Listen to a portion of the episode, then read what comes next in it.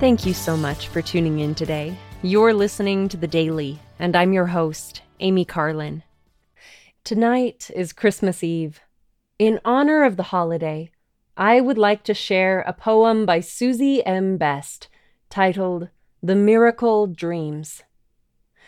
That night, when in the Judean skies the mystic star dispensed its light, a blind man groped in his sleep and dreamed that he had sight. That night, when shepherds heard the song of hosts angelic choiring near, a deaf man stirred in slumber's spell and dreamed that he could hear. That night, when in the cattle stall slept child and mother without talk, a crippled man turned his twisted limbs and dreamed that he could walk.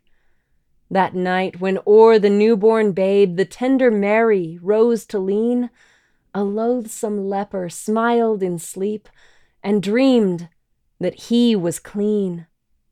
That night, when to his mother's breast the little king was held secure, a harlot slept a happy sleep and dreamed that she was pure.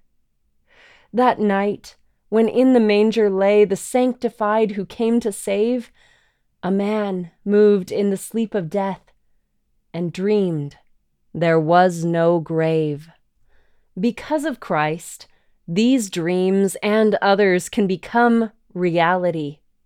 Because of his infinite atonement, we can each have our vision cleared, our ears opened, be made whole, clean, and pure, and have victory over the grave. As we turn to Him and repent, we can find peace and healing. If you would like to participate in today's Light the World Daily Service Challenge, today's theme is Love Mom and Dad. The calendar invites us to be like Jesus and express love for your parents or a parental figure in your life. Call them, visit them, or post about them on social media. I hope that you'll participate and tag any related social media posts with the hashtag LightTheWorld. For more ideas based on today's theme, or to view service prompts for Saturday and Sunday, which are Jesus is the Light of the World and Light 2022, Visit lighttheworld.org. Merry Christmas. I hope your holiday is filled with the light of Christ. Thank you again for listening today. The Daily is brought to you by The Church of Jesus Christ of Latter day Saints.